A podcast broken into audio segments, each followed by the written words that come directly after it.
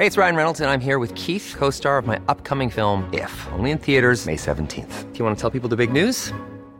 All right, I'll do it. Sign up now and you'll get unlimited for fifteen dollars a month and six months of Paramount Plus Essential Plan on us. Mintmobile.com slash switch.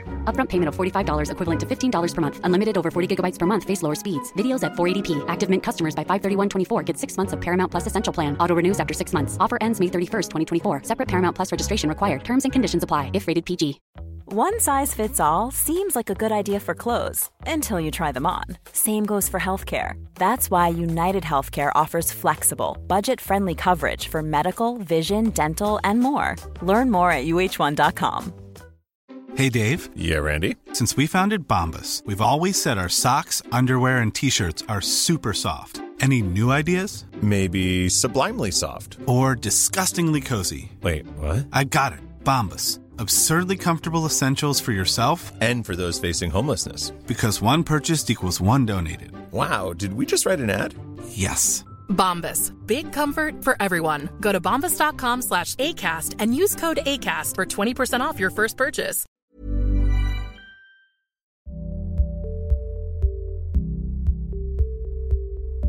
Hello and welcome to Season five of Owning It, the Anxiety Podcast with me, Caroline Foran. I am the author of Owning It, the Confidence Kit, and my new book is called Naked, ten truths to Change Your Life, and it's out now. I'm so happy to be able to release it to the world and hear what you guys think. For me, it's probably the best thing I've written so far, which takes a lot for me to say. Um, so for this episode, I am joined by Linda Barry, who is a career consultant, and we're going to tackle all things career and work-related anxiety, especially given the pandemic and how that has impacted people's work situations. So whether you have been looking for a new job or you're having a difficulty in work, we look at it all here, and I find it really helpful with lots of practical tips. Linda is available for one-on-one consultations, and she shares her information in the episode, and I will include it in the link to podcast notes. Um, so do enjoy and let me know what you think, and we'll be back soon.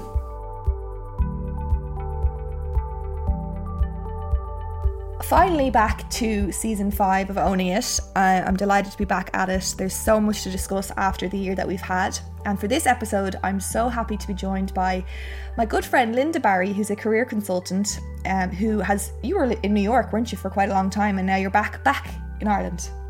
Yes, um, thanks for having me as a guest. I'm very excited to get into this topic. It definitely does present itself in the consultations that I do, and I think in general it's a topic that isn't exactly spoken about. You know, people can be sitting at their desks and things like that feeling uh, not themselves and pretty anxious. So, um, but yeah, I came back from New York in April, so I'm back on Irish soil, which is great. It's actually really nice to be back, but because everything is online, I can still kind of stretch the bounds out that way as well.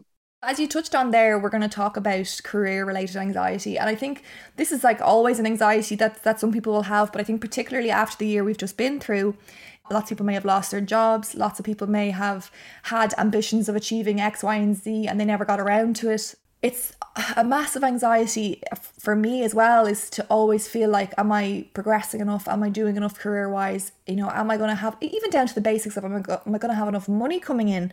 I know for a lot of people who listen and who follow me, they've been asking me to touch on this subject. So I suppose to start with, can you just tell me a little bit about how you work with people? Yeah, so in terms of how I work with people, basically, first of all, I will do an introductory call with someone and just talk through, you know, what is it they're actually looking to achieve. Sometimes people don't know what they want to achieve. They just know something's not right, or maybe they're, you know, something feels right in their company. They're delighted they're in the company and they want to know how to carve out their future progression. So it can come from two sides. Mm-hmm. But no matter what you're focused on, you know, anxiety always does come into it. It's something that's very real for people. So some people can feel like, you know, they're they're not able to manage their manager. Some people feel they're sitting in a seat and they're like, don't feel like they're achieving enough. And it really can be, you know, an internal thought, or it can be based on maybe opinions externally. So we really jump in and like assess all of the different things that are not working for them, maybe not serving them in their career. And then what we do is actually just break it down and see what are the changes. So sometimes people think, you know, I need a really big change to fix something, but actually taking a step back, doing a bit of a reflection, mm. understanding why you're feeling the way you're feeling is like, if you don't do that part, you're kind of going to bring it with you and it'll it'll come up to surface again. So really just looking at what's not working for you and what's triggering the the kind of need for change maybe. Exactly. Well, I mean, that was a really big lesson I had to learn the hard way um, back before my anxiety really, really hit me, was when I was working in a job that I really loved. I, I couldn't have been doing better in it. I kind of worked my way up to the top level, I suppose. There was nowhere else for me to go. But I had this massive pressure that, well, I'm here now. What am I going to do? I have to keep going and there's nowhere for me to go. So I have to move. I have to do this big change. Or I felt like I had to be feeling under pressure. I had to be feeling fear in order to be, you know, learning and developing and, and thriving. And when I look back, like, I just wish that I had have allowed myself to, before I just go and shift into a new, you know, a new job altogether, that I allowed myself that reflection and I allowed myself the fact to, to just enjoy where I was, because I was really enjoying it. I wasn't in a position where the job wasn't good anymore or I wasn't satisfied. I just felt this, I suppose, external pressure that we always need to keep pushing forward.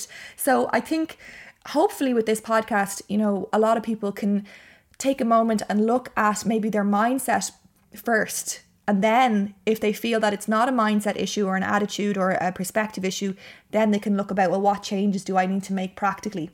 Yeah, one hundred percent. I mean, the reason um, I suppose I can spoke, speak to this is because I, I felt this myself early on in my career. Um, I had relocated to New York, got an amazing opportunity. And that first role, like, I look back now and look at how much it gave me, because it was really a, a jump into the deep end. But what it was is it was really, I think anxiety can show up for people in different ways. I mean, you're, you, you'll speak to this as well, but I really feel like it was actually how I was speaking to myself about my performance.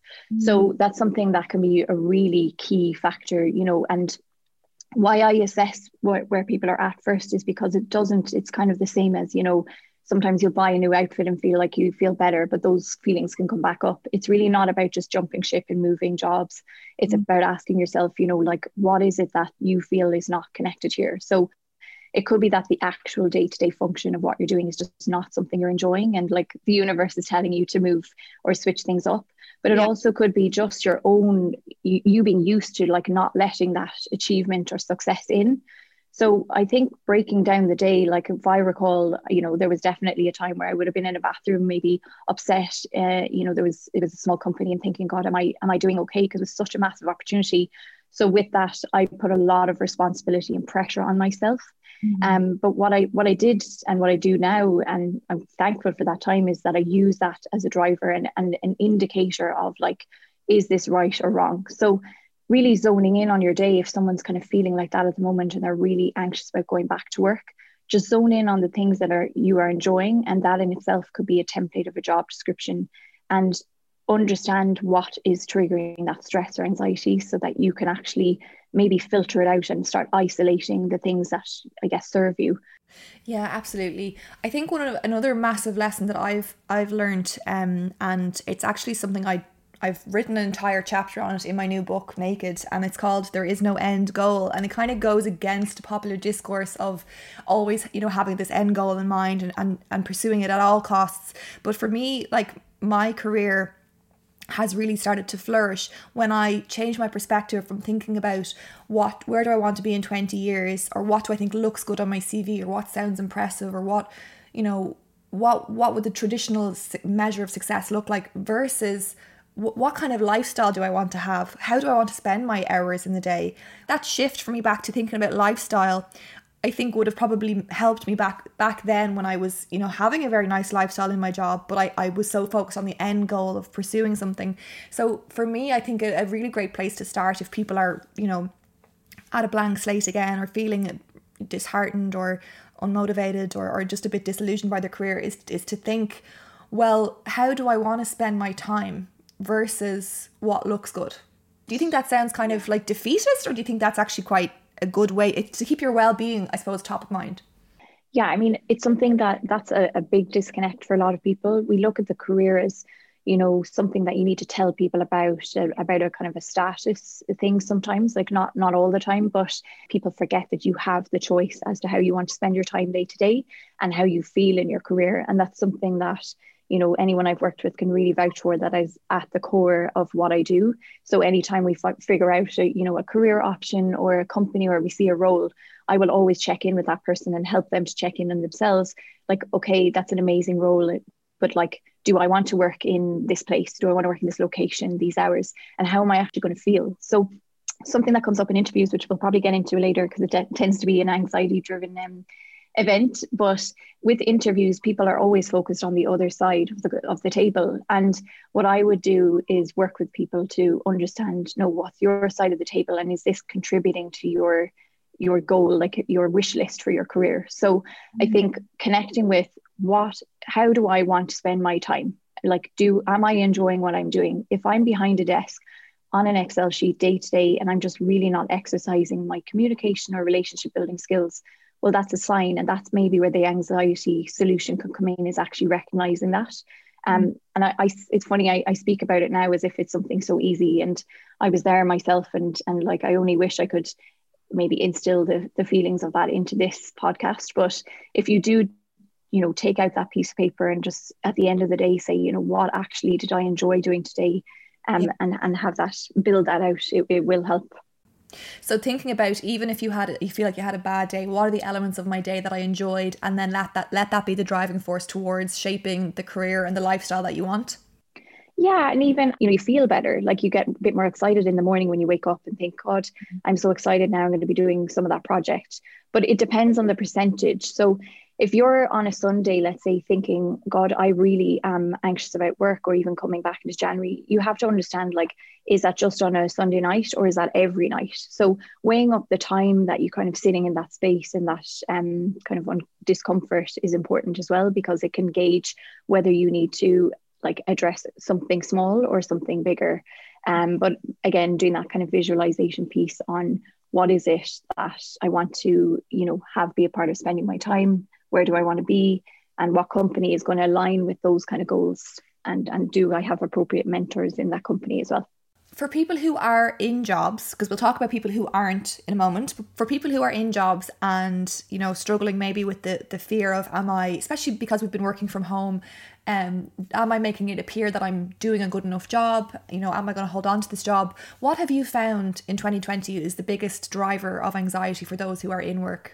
I think that loneliness is something that's that's coming up a lot, because people are sitting at home and they are problem solving, and some people are not, you know, naturally inclined to be able to kind of raise a hand in the classroom. Mm-hmm. So I think loneliness, and then maybe stepping away from um, the communication piece as well. So if you're at your desk and you're feeling really lonely because you're working from home and you've no one to turn to, like, you know, as they say, the water cooler chats have gone.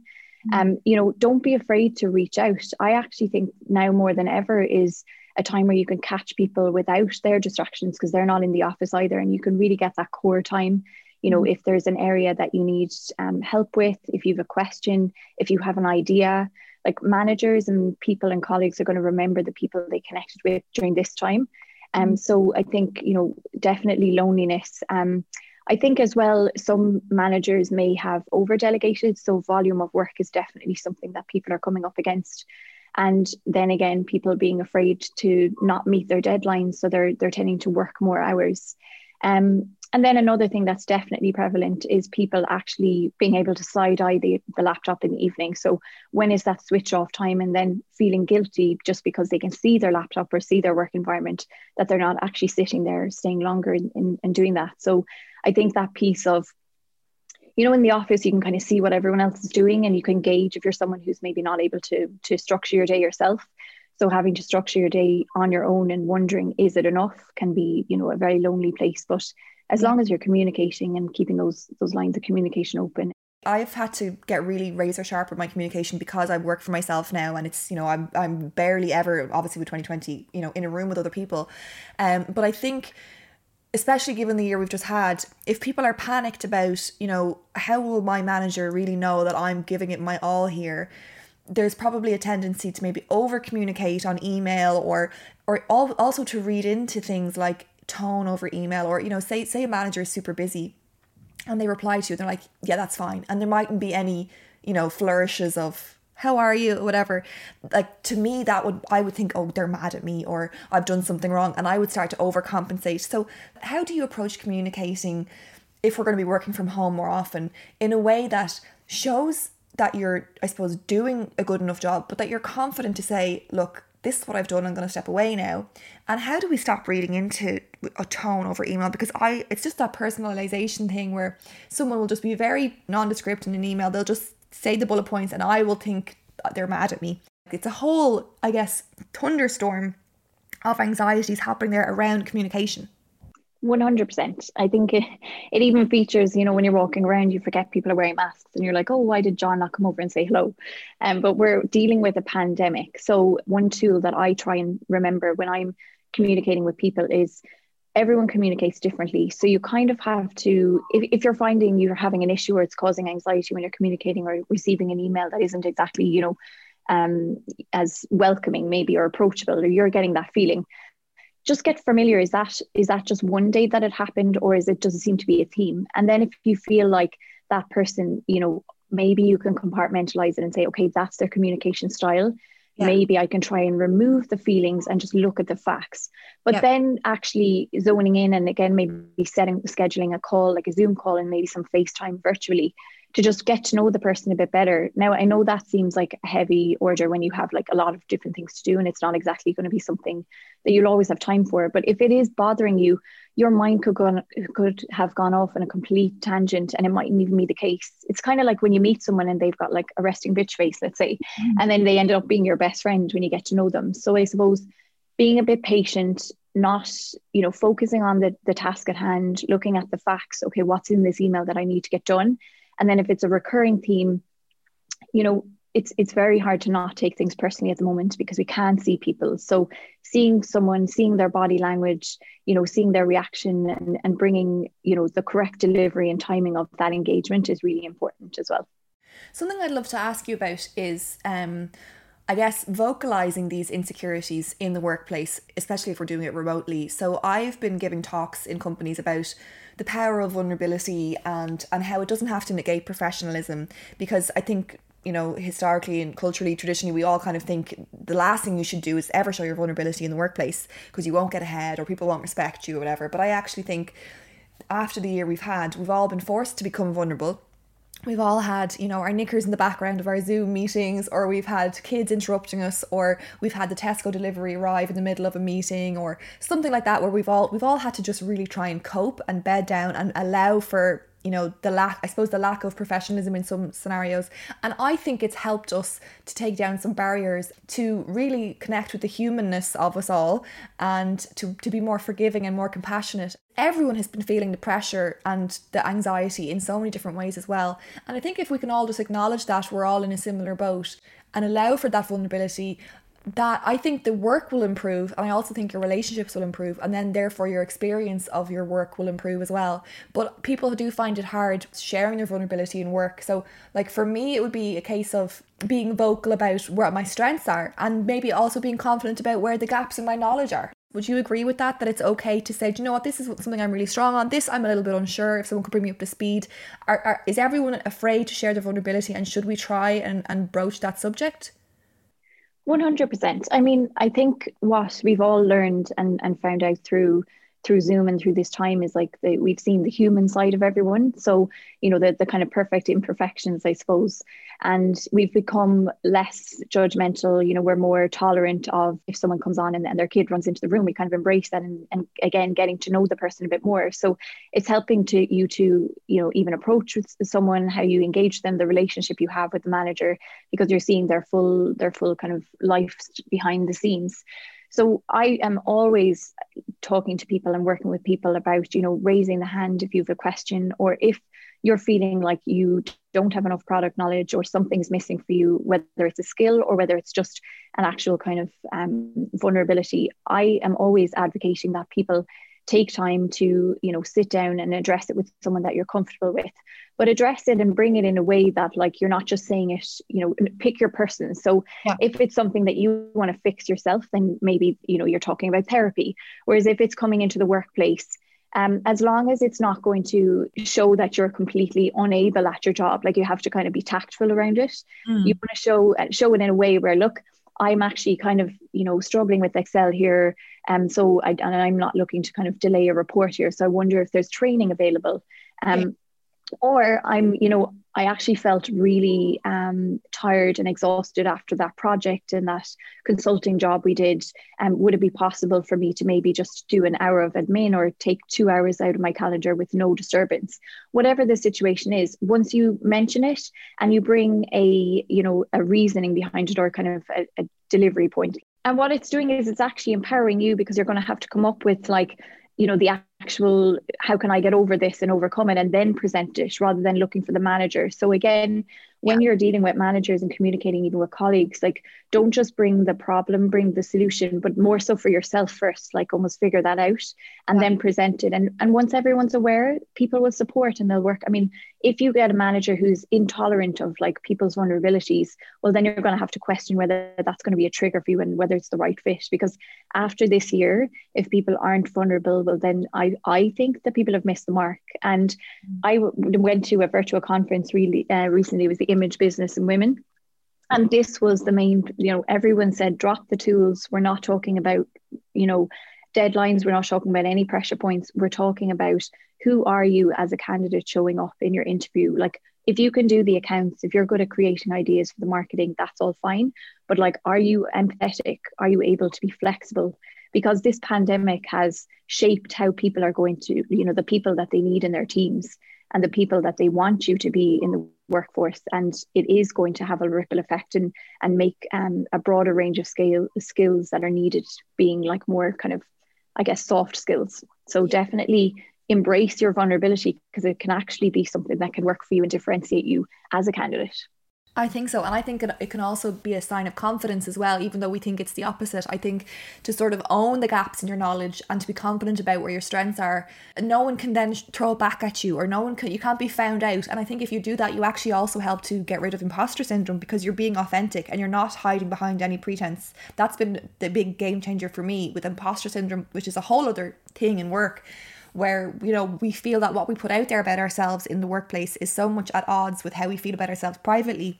And to me, it makes sense that the solution to that is to kind of close the gap between the version of ourselves that we bring to work and the version of ourselves that's really who we are.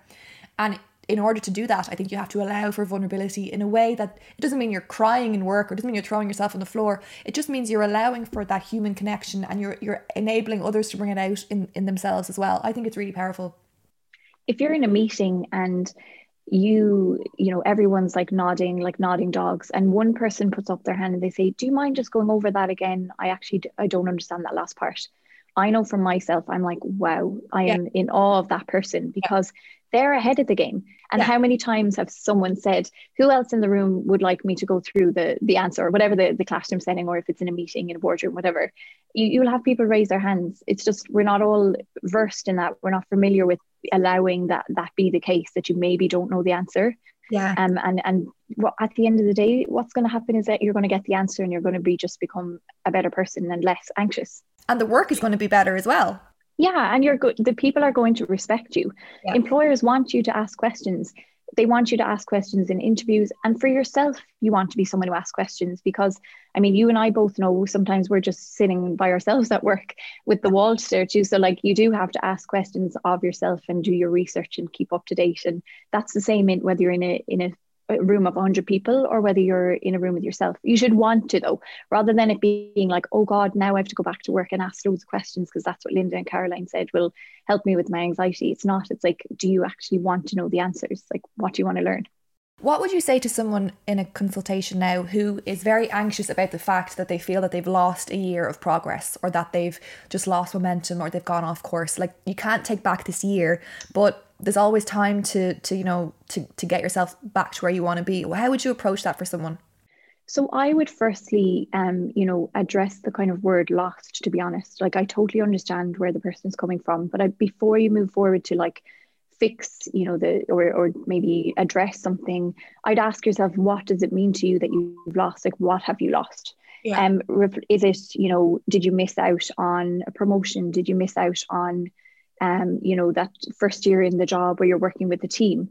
So identify that list of lost criteria or items, and then see if there's anything that you can again kind of raise a hand, or maybe start in, incorporating into your role. So if it's something where you feel, God, if I, I know if I was in the office, it would have been across the, the room from uh, Sarah, and I would have been able to ask her if she needed help with that project, but I don't feel comfortable because I'm sitting on Zoom. You can still do the same questioning and ask, you know, for more responsibility or more exposure. So if you feel like you have lost out on maybe some exposure in different functions or projects or things. Um, and then I suppose put evidence behind the theory that you have lost a year. So I suppose switching it up, like I'm I'm a bit solution driven in my consultations, um, obviously for, for a reason, but I'm always questioning, you know, is it really that you've lost a year or what have you gained? It, it depends on what we're focusing on. And I think you've highlighted this definitely in your two books. It really is about focus, because if you sit in the lost, like if you keep telling yourself you've lost a year, you're going to, that's how you're going to believe and that's what you're going to be sitting with. Whereas if you identify what you think you've lost, if you put evidence behind, is it now a lost year? Or actually, if you reframe it, you've gained other skills around actually maybe having to self-motivate in the morning, mm-hmm. having to maybe speak up on in a meeting or present yourself on a Zoom meeting rather than, you know, not raising your hand. Yeah. And then Um, you know, see what the outcome is if you do put together that list of what you've lost and see if that's there's opportunity in it. Um, but equally, we have to recognise that if you're sitting with the feeling that you're lost and you find it hard to reframe it, that that is something that is uncomfortable. But reaching out, asking, or maybe seeing other people who say, God, I've had a great year, I've really learned this and this, and maybe ask them what's their approach. Do they have like a list in the morning that they want to have an outcome of at the end of the day being, you know, things that they get involved in?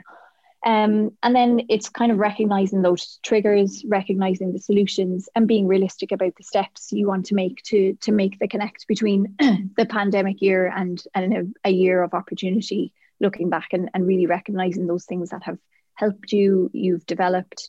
Um, and then the the lost items can be an opportunity for next year. So it's it's not time lost, there's time ahead of you as well. Yeah, it's so important to remember that. Um, and also to remember that, you know, it's not like you just took a year out where you did nothing. The whole world had to slow down for at least a year. Um, so we're all probably feeling a little bit sluggish getting back into the swing of things when we when we get to that point. Um, let's talk about people who are in the unfortunate position of having lost a job. Maybe they maybe they lost a job and they had to go and do another temporary thing just to tide themselves over. And now they really want to, you know, start thinking positively about getting back to something that really satisfies them and makes them feel good. Where do you start? If you're really, I mean, I've always been very fortunate in that I've, I'm very clear on what I want to do and how I want to spend my time and what my strengths are. But lots of, you know, people who I know are brilliant at lots of things and, you know, just really don't know. They're just looking at just a whole world of, of options and ideas, and they don't know where to start. They don't know how to figure out, you know, what career really suits me. And maybe the year that we've just had is, has made them reflect on, well, it's like you said earlier, is this really serving me very well? Or do I want a complete change or overhaul? And if, let's assume we've already worked on the mental side of it where, and they have come to the conclusion that, you know what, I really, I am ready for a change, or maybe I don't want to work in this environment anymore. Where do you start? So basically, I think there's two places. So if you're someone who's studied or you know, you've been in school and then you've gone to university, I always think it's a good idea that we complete, we tend to kind of go to university, learn um, because we're supposed to, and then we, you know, come out and we're looking for a job, but we don't sometimes connect with the transition of that learning into the workplace. So really, if you're sitting in lectures or you're sitting in your class, just kind of think to yourself, like, God, what were the subjects that I, I loved? Now, it doesn't mean the subjects that you had the, you know, a bit of a laugh with the pals. It's like, what are the subjects that I kind of felt stimulated? What if I had to choose, you know, my own timetable, what subjects would I populate in that timetable and what classes would I want to attend? And then within those classes, like, what is it? So let's say it's science. Like, are you enjoying the kind of research and the, the report writing, or are you enjoying the experiments? Or if it's um, maths, are you enjoying, you know, coming up with the solution? Or are you enjoying, you know, the teacher? Like, what is it about the the different kind of subjects that you enjoy? And same with your lecture, like, is it more the practical side of things? Is it actually the learning in the theory, or is it actually the project work that you're doing? And then making that list um, and really trying to kind of reflect on, like, whether you're in it at the moment, you can do the list for the future, or if you if you went and studied beforehand, put that list together. And then sometimes that list will show up a couple of patterns. So really recognizing those patterns. So if you're someone who's like, you know what, I love working in groups, Um, I know I love being out and about, you know, maybe, you know, a desk job where you're just analyzing numbers is not for you. Or if you're someone who just kind of loves zoning in, you know, keeping the eyes on the prize and working with numbers, then obviously accounting or other functions could be good for you. So recognizing what is triggering the interest, what's stimulating you, and what's kind of the most enjoyable part of your learning. Okay. And then if you've been in a job, the same thing again, like, are you enjoying what you're doing and what are the aspects of your day? Like if you put time wise, like I'd love to spend seventy percent of my time doing this, thirty percent of my time. And if you carve it out and map it out with like time percentages, you're going to see a visual of the kind of functions that you're, you really would enjoy. And then what you want to do is analyze job descriptions and courses that would kind of align to those before you make any financial or time commitments. So the first step is to kind of zone in on yourself, focus in on what you think you would enjoy rather than what others would, and what you have enjoyed, and then map uh, job descriptions and, and courses to match that. Wow. Okay. So you're really approaching it in a very methodical, practical way of looking at what's working for you and what's not, instead of just thinking abstractly, what sounds nice. Yeah. I mean, I think that a lot of the time what people feedback to me, and I suppose I would have experienced it myself, which can be the part um, that is the, the first voice of, of decision-making around career decisions, is that career advice maybe in school, or someone says, you know, you're you're really good at this or you're not good at this. And at a young age, if someone tells you you're good at something, or particularly if you're not good at it, you're going to take it for gospel, and you're going to, it's your first time being told, and you're still at that kind of stage where you almost are seeking, looking around, you know, parents or leaders to give you advice. And so many people have told me that they were told they weren't good at something, and then it turns out that they there was never a, a zoning in on the interest of it, or would you enjoy it. So it's it's a lot of it is can be this stale guidance around, you're good at numbers, do maths. But you could be really good at analytically and good at problem solving, but you might want to work with numbers, and being analytical and problem solving comes into so many other careers. So I think that making that list yourself before you go and visit maybe someone in school, Um, and just maybe getting them to break that down. If, you, if you're like, okay, you said I'm good at accounting, but what does that look like in day to day? So knowing the function you could be doing, and then knowing the feeling of doing that function as best you can, and getting a visual on that is, like, I think the crucial piece that's missing. I want to ask you about probably the biggest driver of anxiety among my friends who are working is when they get to the point where, okay, maybe they're happy in their job and they get headhunted, or there's another opportunity comes their way, and they're suddenly between two things, saying, better the devil you know, or should I go for this? I'm, you know, there's X, Y, and Z that I don't like about my new job, but I have no idea what kind of environment I'm going into. Because for me, I was burned that way. I was obviously in a job that I really liked, but I felt, you know, stagnant a little bit. And then I went into a, a new job, and I swear to God, within a few days, I was like, what have I done? I don't want to be here. I'm after screwing things up now. I can't just quit. I can't just go back. My job has been replaced. This massive anxiety around making that leap of faith into something new is crippling. And it's hard not to be led by emotion or fear, especially when, you know, for, I think for me, if I was ever in that situation again, I think I'm so risk averse now in that way, um, that I might miss out on opportunities because I'm I'm so afraid of rocking the boat, or walking into an environment that's actually going to, you know, impact my mental health poorly, or that I'm just going to feel like, oh, I just don't like it. I shouldn't have done this. What are you supposed to do in that moment of indecision between something that sounds good but but might not be right for you, and you won't know until you do it? Life is full of what-ifs, some awesome, like what if A I could fold your laundry? And some, well, less awesome, like what if you have unexpected medical costs? United Healthcare can help get you covered with Health Protector Guard fixed indemnity insurance plans. They supplement your primary plan to help you manage out-of-pocket costs. No deductibles, no enrollment periods, and especially no more what-ifs. Visit U H one dot com to find the Health Protector Guard plan for you. Hey, it's Ryan Reynolds, and I'm here with Keith, co-star of my upcoming film, If, only in theaters May seventeenth. Do you want to tell people the big news? All right, I'll do it. Sign up now and you'll get unlimited for fifteen dollars a month and six months of Paramount Plus Essential Plan on us. Mintmobile.com slash switch. Upfront payment of forty-five dollars equivalent to fifteen dollars per month. Unlimited over forty gigabytes per month. Face lower speeds. Videos at four eighty p. Active Mint customers by five thirty-one twenty-four get six months of Paramount Plus Essential Plan. Auto renews after six months. Offer ends May thirty-first, twenty twenty-four. Separate Paramount Plus registration required. Terms and conditions apply if rated P G. Hold up. What was that? Boring. No flavor. That was as bad as those leftovers you ate all week. Keke Palmer here. And it's time to say hello to something fresh and guilt-free. HelloFresh. Jazz up dinner with pecan-crusted chicken or garlic butter shrimp scampi. Now that's music to my mouth. HelloFresh. Let's get this dinner party started. Discover all the delicious possibilities at HelloFresh dot com.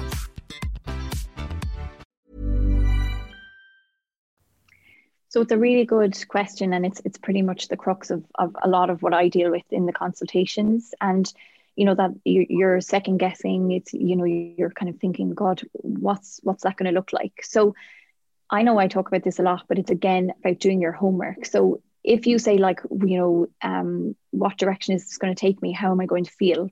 So the thing about it is you're asking yourself, why are you in that position in the first place? So why is it that you maybe sought out that role, or maybe why is it that it's interested you if you've been sought out? So I work with a lot of people in accepting that they've been headhunted as well, because, um, you know, I've worked with people who have always um, gone about finding a job for themselves, and all of a sudden they've been presented with, you know, um, oh, will you take on this role? I think this role will be a good fit for you. So the interview process is extremely important um, for you to figure out if a role is going to be the right fit. But before doing the interview, it's important to figure out what that fit looks like.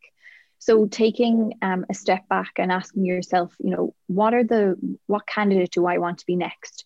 What kind of role do I want to be doing? Do I enjoy, you know, again, the project side of things? Do I enjoy analytics? Do I enjoy being out meeting people, or do I prefer to kind of be in my own company? Like, what is it?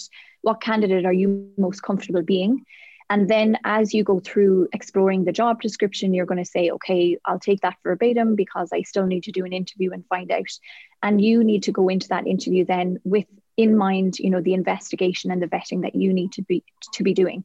So I always look at an interview as like a two-way meeting, really. I know they're meeting you and it can be very intimidating. It is very int- intimidating and like a prodding process, but you can equally have control and actually, you know, mitigate your anxiety by taking control and saying, okay, they're going to ask me questions about my experience, but I want to ask them questions about the, the company, the culture, the day-to-day, like give me an honest day-to-day in this job and how do you feel in it?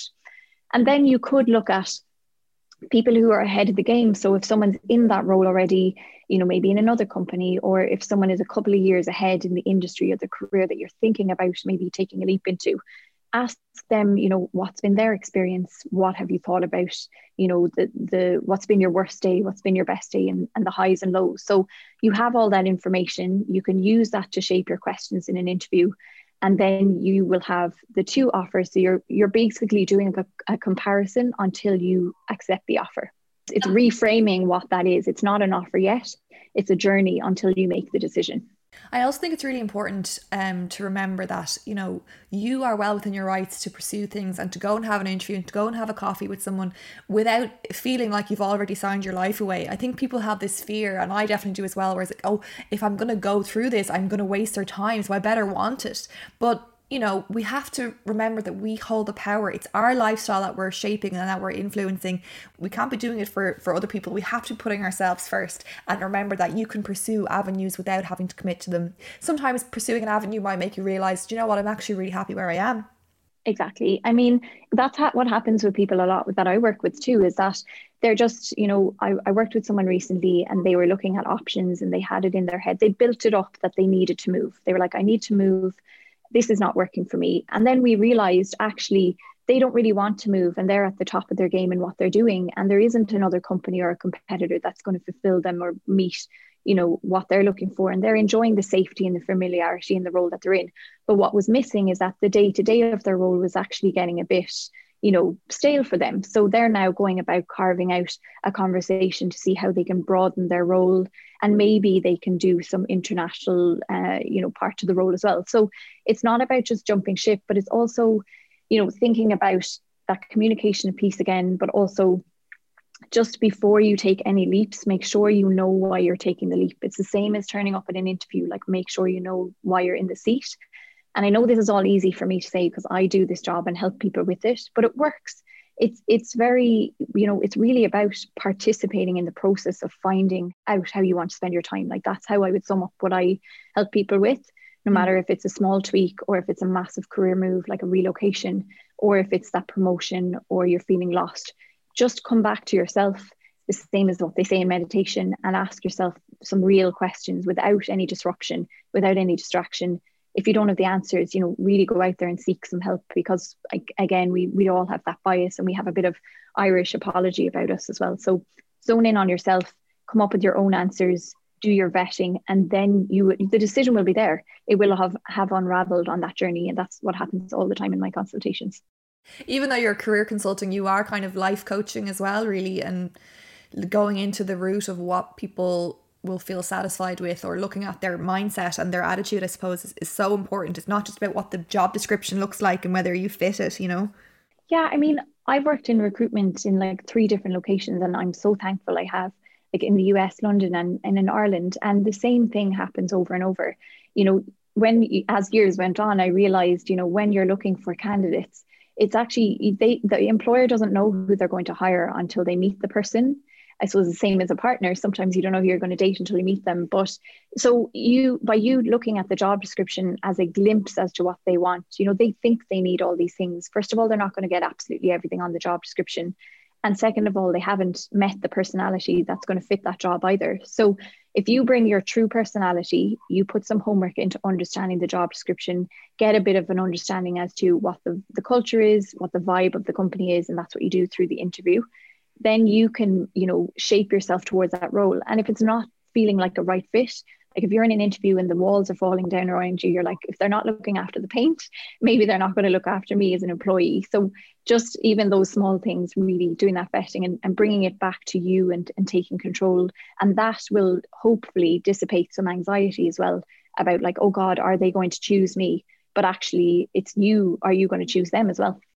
What about the anxiety of being in a job where, you know, well, you're not sure if you're still in it because you love it or because you're afraid to venture out of it? I'm just thinking of some some friends or some people that I know who maybe are paralysed between the feeling of convincing themselves that they're happy in their job and it's fine, but really oh, yes. it's more the fear of, well... Taking the leap. Taking the leap. Yeah, so with that, I think it it... you know, you're in a safe zone, you've you've put commitment and time into a job, you know the lay of the land there, you know, starting over, you do feel like it's the first day of school again, and it can bring up vulnerabilities. It can really ask a lot of you. So it's not just about, you know, will I be able to do the job? It's like, will the team like me? Am I going to, you know, get the same feeling that I've had um, maybe in a, a job that I've liked before? So I think the thing again is to just really make sure you're on a road of, of um, exploration before you make any decisions. So same with courses, same with new jobs, make sure that you really explore, like, first of all, what's the criteria that's maybe triggering the, the feeling of maybe being bored in a job, or that I'm not really loving what I'm doing. So if you're not loving what you're doing, what is it you would love? Like, would you love more of something, or would you love less of something? So sometimes I work with people and they say, do you know what, my last role suited me much better, the hours and everything, so I'm going to take that step back. And it's not a step down. Yeah, it's very important to reframe that. It's a step back to what suits the person better. So what is going to serve me, and what's more suitable, what makes me feel comfortable. Yeah. If you're someone who wants to push yourself and, you know, go forward, they're your goals, that's your wish list, that's fantastic. If you're someone who's very comfortable with a certain level, like, your level is only your level, you know, the level that's your level is the level that suits you. It's not yeah. anyone else's level. So I would say just equip yourself with information, do a bit of research. We often get really excited about researching what we're going to wear to a wedding, exploring the shops, what we're going to do, when, where we're going to go on holidays, like, is it going to be kid friendly? Yet we don't do that for our career. So that's what I'm really about, is to help people do that investigation and participate in it so that they get the right answers before taking any leaps. And, and you give yourself confidence and reassurance on that process. In an interview process, um, do you think it's smart or not so smart to vocalize if you've been in a bad position before, if you've had a bad experience? Like, for example, I've worked in companies where I have really loved what I do, I love the job, I love, you know, the work that I produce and what my job description is. However, the politics in the work have been the biggest driver of anxiety. I've had gone home in tears, and I think that can be so common, where, okay, so it's not the problem that you don't like what you do, you just, where you are is not a good place for you. And then you're going into a new job, and it sounds, again, like the job description sounds right up your street, but you want to make sure that this is not going to happen again. Can you be upfront, or should you be upfront and say, listen, I'm more than capable in this job. I'm these are my skills, but I'm concerned about the, the politics, or because I've come from a toxic environment and I don't want that to happen again because I really do value my well-being. So I really want to be upfront about that as a priority for me. Yeah, I it, it all depends on your level of comfort with your own voice, I think. And that's also something that can be a part of the anxieties, feeling like I know what I want to say, but I don't know how to say it. Yeah. And when you're in a toxic environment where the politics or the, just the culture and environment is not, you know, where you need it to be for yourself, it's very hard to not feel isolated. It's hard to not feel like paranoid. It's hard to f- feel like you're not alone. And I suppose that's happening maybe with some people at working from home as well, which can be um, exacerbated. But what you want to do is just, you know, think about like, okay, have I been here before? Is this new for me? And what what really can I do about this? So rather than making any rash decisions, I suppose finding out a little bit more about like, not is it me or versus them, but like, is it, you know, the, the company, does it seem to be across a team, or is it just one person is kind of driving this this force? And maybe having a, you know, a meeting with someone who's, you know, a key decision maker, someone you can approach. And, and again, it's the same thing as showing your vulnerability and asking maybe for help. Just sit down and say, I'm absolutely loving my job. I'm really, you know, feeling like I'm developing. It's actually the exact role I've been looking for. And I didn't even know it until, you know, I'm sitting in here. But I, I'm just unhappy with the politics. I find them distracting, you know, for the team and for, for myself. I mean, I suppose you can just speak for yourself, but, you know, I I want to do a great job and this, and I want the culture to be right. But this is just not something, you know, that that's going to work for me. So again, doing your homework, making sure your timing and your delivery is appropriate for, for having that conversation, and having those maybe three top points that you really want to drive home. So not making it out that, you know, the the company and, and making it a c- catastrophe, but make showcasing, you know, good examples and evidence of things that, you know, whether it's affecting a deadline on a project, whether it's affecting the length of a meeting, whether someone, you know, is just, it really, it's affecting you as a person.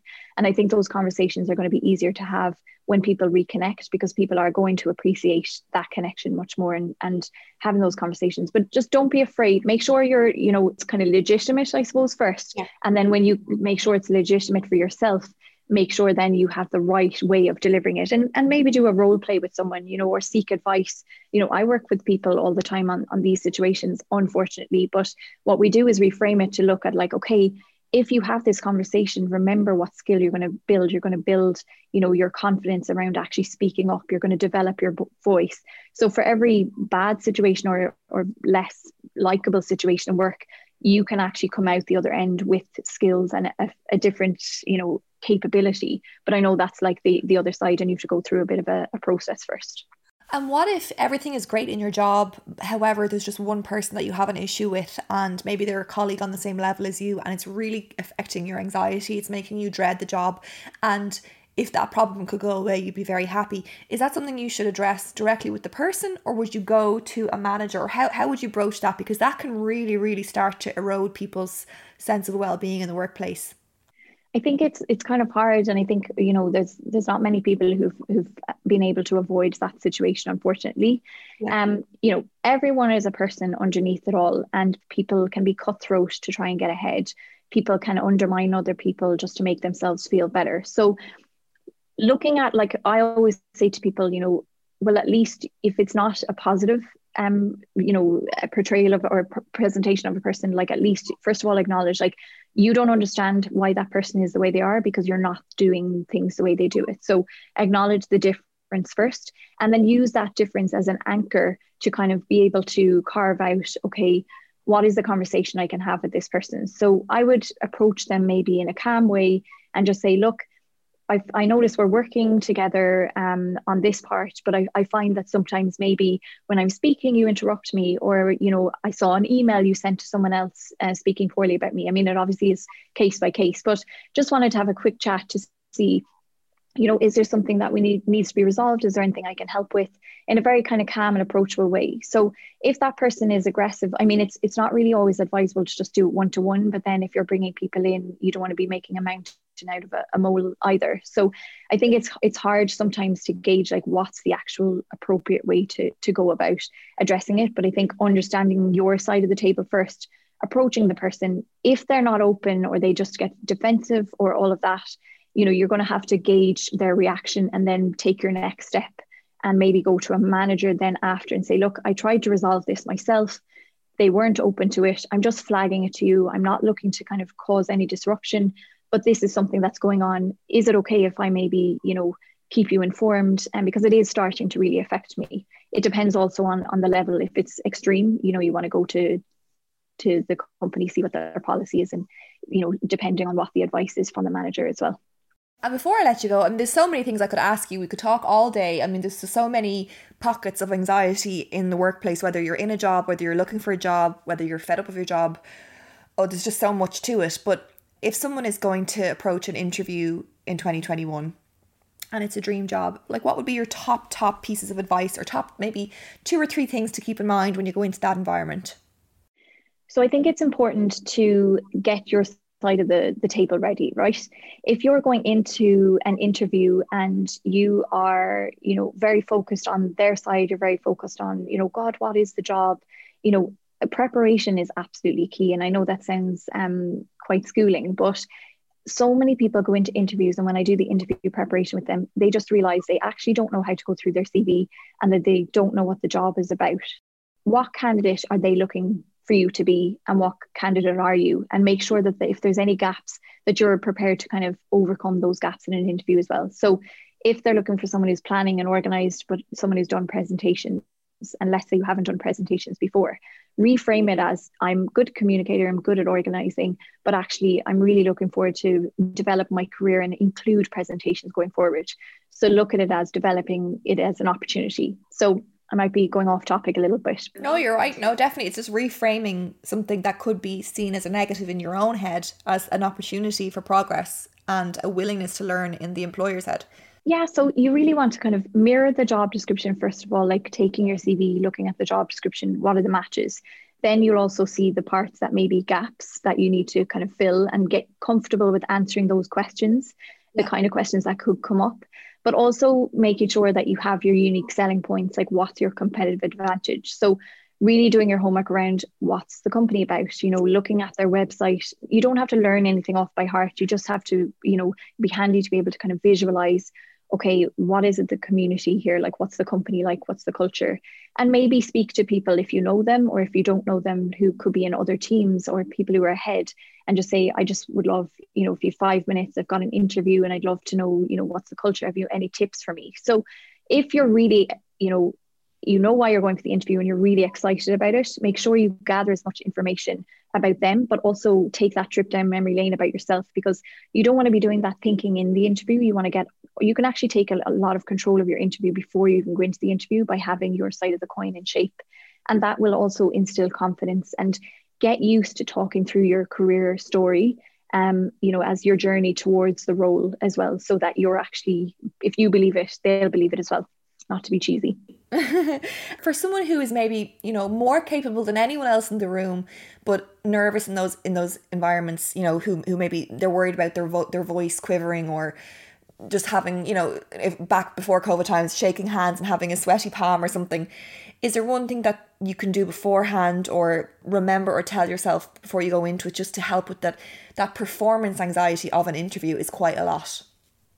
Yeah, it's it's there's so, so many people who are really well able, and when they get in the swing of it, it's fine, but it can really, you know, you, you can go down a rabbit hole if the anxiety takes over. I definitely um can resonate with that. But the thing is, right, I know it's very simple and we all talk about it all the time, but I cannot emphasize the importance of breath, like doing your breathing beforehand. We're all scrambling, pages all over the place. I remember before interviews back in the day, I kind of laugh now considering my job, but you know, you'd have papers all over the place of like the company, you'd be last minute looking at the, the company website, and you're just driving yourself mad. You're you're actually putting a lot of pressure on yourself and making yourself anxious. Whereas if you were to take time to just take a breath, get your mind ready, get yourself into as calm a state as is possible, and speak to yourself in a positive way. I've been asked to go to this interview because they think I can do the job. I am just here to reassure them that I can do the job. And that, again, if you have that preparation done, it won't be so daunting. but also just to say, do you know what, I'm going into this interview now and I know they're asking me questions, but I also don't know if this is the job for me yet. So what are the things that I'm excited to find out, and actually make it a bit more of an enjoyable experience. And I know it's really tough because, you know, you'd be nervous, but offsetting that, those nerves with things that you want to come out at, uh, come out with at the end of that interview makes you, you know, puts you in control, and it actually kind of releases. But telling telling yourself, you know, asking yourself the question, like, why not me? Why would I not be able to do this job? And why would I not be able to do this good interview? Um, you're always going to see competition. There's going to be competition, but if you keep your eyes on the prize and focus on breathing and calming yourself and bringing yourself to a more comfortable state before the interview, that's going to give you the room to perform rather than kind of stressing yourself out beforehand. Amazing advice there. Um, I also, I'm just curious before I let you go, is it wise never to bring up money in the first interview? And when, I'm always wondering, when do you do that? So with the salary side of things, first of all, before you go for any role, it would be handy to look up, you know, what's the range of salary that's um, for this type of role. So any salary survey that's available online, you know, for twenty twenty, they'll probably be released January, February, and just get comfortable with, you know, your, your type of role, the kind of salary range, and make sure that, you know, you're comfortable either end. If they ask you about salary in the first round interview, I would always try and avoid answering it first. Just say, you know, salary is really important for me in this role, but for now, I just am really excited to learn more about the opportunity and to, you know, really understand what's the lay of the land. Um, If they do press again for the salary side of things, because I know it can be um, something that causes people anxiety, make sure you don't give a specific number. You can say, I've done my research, I know what the market rate is, and I'm comfortable with that. Or if they drill again for a number, which hopefully they wouldn't, give a range. Because if you give one number, you're either, you could be pricing yourself in or out of that job. Yeah. And that can be the difference between getting an offer or not. And you'd hopefully not want to put yourself in that position. Okay, very good. Give a range. Okay, I'll remember that. Not that I'm going to go applying for jobs, because I work for myself, and I'm, I can't imagine ever not working for myself. And that my motivation now is to keep doing what I'm doing, which is a great place to be. I'm very fortunate to be here. I want to keep going with what I'm doing so that I don't have to go back into a full-time job. And that's honestly because I'm I'm scared. I'm scared of, of what, you know, the experiences I've had before. And I just feel working for myself, as, as much as there's anxieties with that around, you know, wondering how you'll make your income over the next few months, the letting go of the politics for me has been a real release of of stress for me. Um, but the flip side of it is the loneliness and the not having the camaraderie and that feeling of togetherness, which really makes work so enjoyable. So Linda, that's everything you've said has been so helpful and so practical, and I really hope people listening have taken something from it. I've taken so much from it myself, especially the idea of thinking about your side of the table and to really look at your mindset and, and separate, like you said earlier, the fact from the opinion, which is a very popular C B T exercise, which I've always recommended for people with anxiety of any kind, is to look at, well, you said, you know, what is the evidence to support the, the emotions or the feelings that you're having, and separate those two and focus on the facts, and that will help to kind of bring the anxiety down. Is there anything else you want to finish off with, or that you think is important for people to realize or to remember before we go? Yeah, I mean, I just feel like what shows up in the consultations a lot is just, you know, people, a fear of participating and, and an unknown. It's very unknown. People still have their career framed as this unknown thing, whereas it's actually where you spend all of your time, and you do have control over making the choice. So whether you have gone into a career that hasn't worked for you, or you're just about to select a career, you know, you can take the reins. It's the same, as I say, as a lot of other decisions we make. And it, it It is really important because it is where you spend most of your time. So if you are going to spend most of your time in your job, make sure you understand, like, is it going to be something you enjoy? But on the flip side, like, nothing's perfect. And the things that are hard in a job sometimes can be, you know, shape you for later on. So trying to reframe, if you're in a job, okay, I'm not loving this person right now, or I'm not loving this job, this function, but how is this function going to help me? Like, what am I actually learning from it? And try, I think it's all about, you know, for anxiety, for anyone, and I know myself, if I wake up in the morning and I feel like, God, you know, I've imposter syndrome or whatever it would be, if that's ever the case, I have, I've worked to try and reframe it. And that really does help, because sometimes what we, what we actually see and feel is actually not the, the reality of what's happening. But if the, the reality does exist, just make sure you take time to, to really tune into yourself and make the decisions and the choice of the information and the research that you've done. And that's what I, I love about my job, is working with people to really unravel that and get to that point. Brilliant. And if people listening want to do a consultation with you one-on-one, where would they go about setting that up? So on my Instagram page, which is Linda Barry underscore career consulting, and it's Linda with a Y, um, you can just pop me a D M or an email. I'm actually doing my website currently as we speak, so looking forward to get that up and running. Um, but any questions anyone has, Instagram for now will be where the go-to. Okay, brilliant. Linda, thank you so, so much for your time. You're absolutely brilliant. Um, I feel so inspired now after having our conversation, and I really hope that it will help ease the career anxiety that people have been grappling with after twenty twenty. So thank you so much, and I'll chat to you soon. Thanks, Caroline. I really enjoyed it.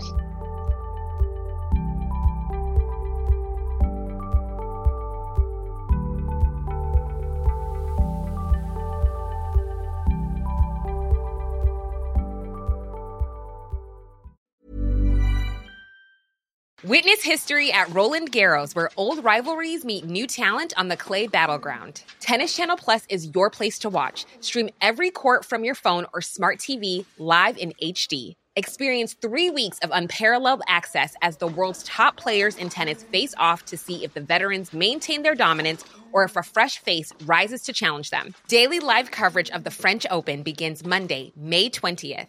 Stream it now with Tennis Channel Plus to be there when it happens. Hey, it's Paige DeSorbo from Giggly Squad. High quality fashion without the price tag. Say hello to Quince. I'm snagging high-end essentials like cozy cashmere sweaters, sleek leather jackets, fine jewelry, and so much more. With Quince being fifty to eighty percent less than similar brands. And they partner with factories that prioritize safe, ethical, and responsible manufacturing. I love that. Luxury quality within reach. Go to quince.com slash style to get free shipping and three hundred sixty-five day returns on your next order. Quince.com slash style. Imagine the softest sheets you've ever felt. Now imagine them getting even softer over time. That's what you'll feel with Bowl and Branch's organic cotton sheets. In a recent customer survey, ninety-six percent replied that Bowl and Branch sheets get softer with every wash. Start getting your best night's sleep in these sheets that get softer and softer for years to come. Try their sheets with a thirty night guarantee. Plus, get fifteen percent off your first order at bowl and branch dot com. Code BUTTERY. Exclusions apply. See site for details. The easiest way to access Owning It Real Time is to head to the link in the episode description or episode details, whatever you call them, show notes. You will find the link in there at the top. You can sign up right away for Owning It Real Time and access the full library of ten situation-specific audio guides that will help you own your anxiety even more than you've ever done before.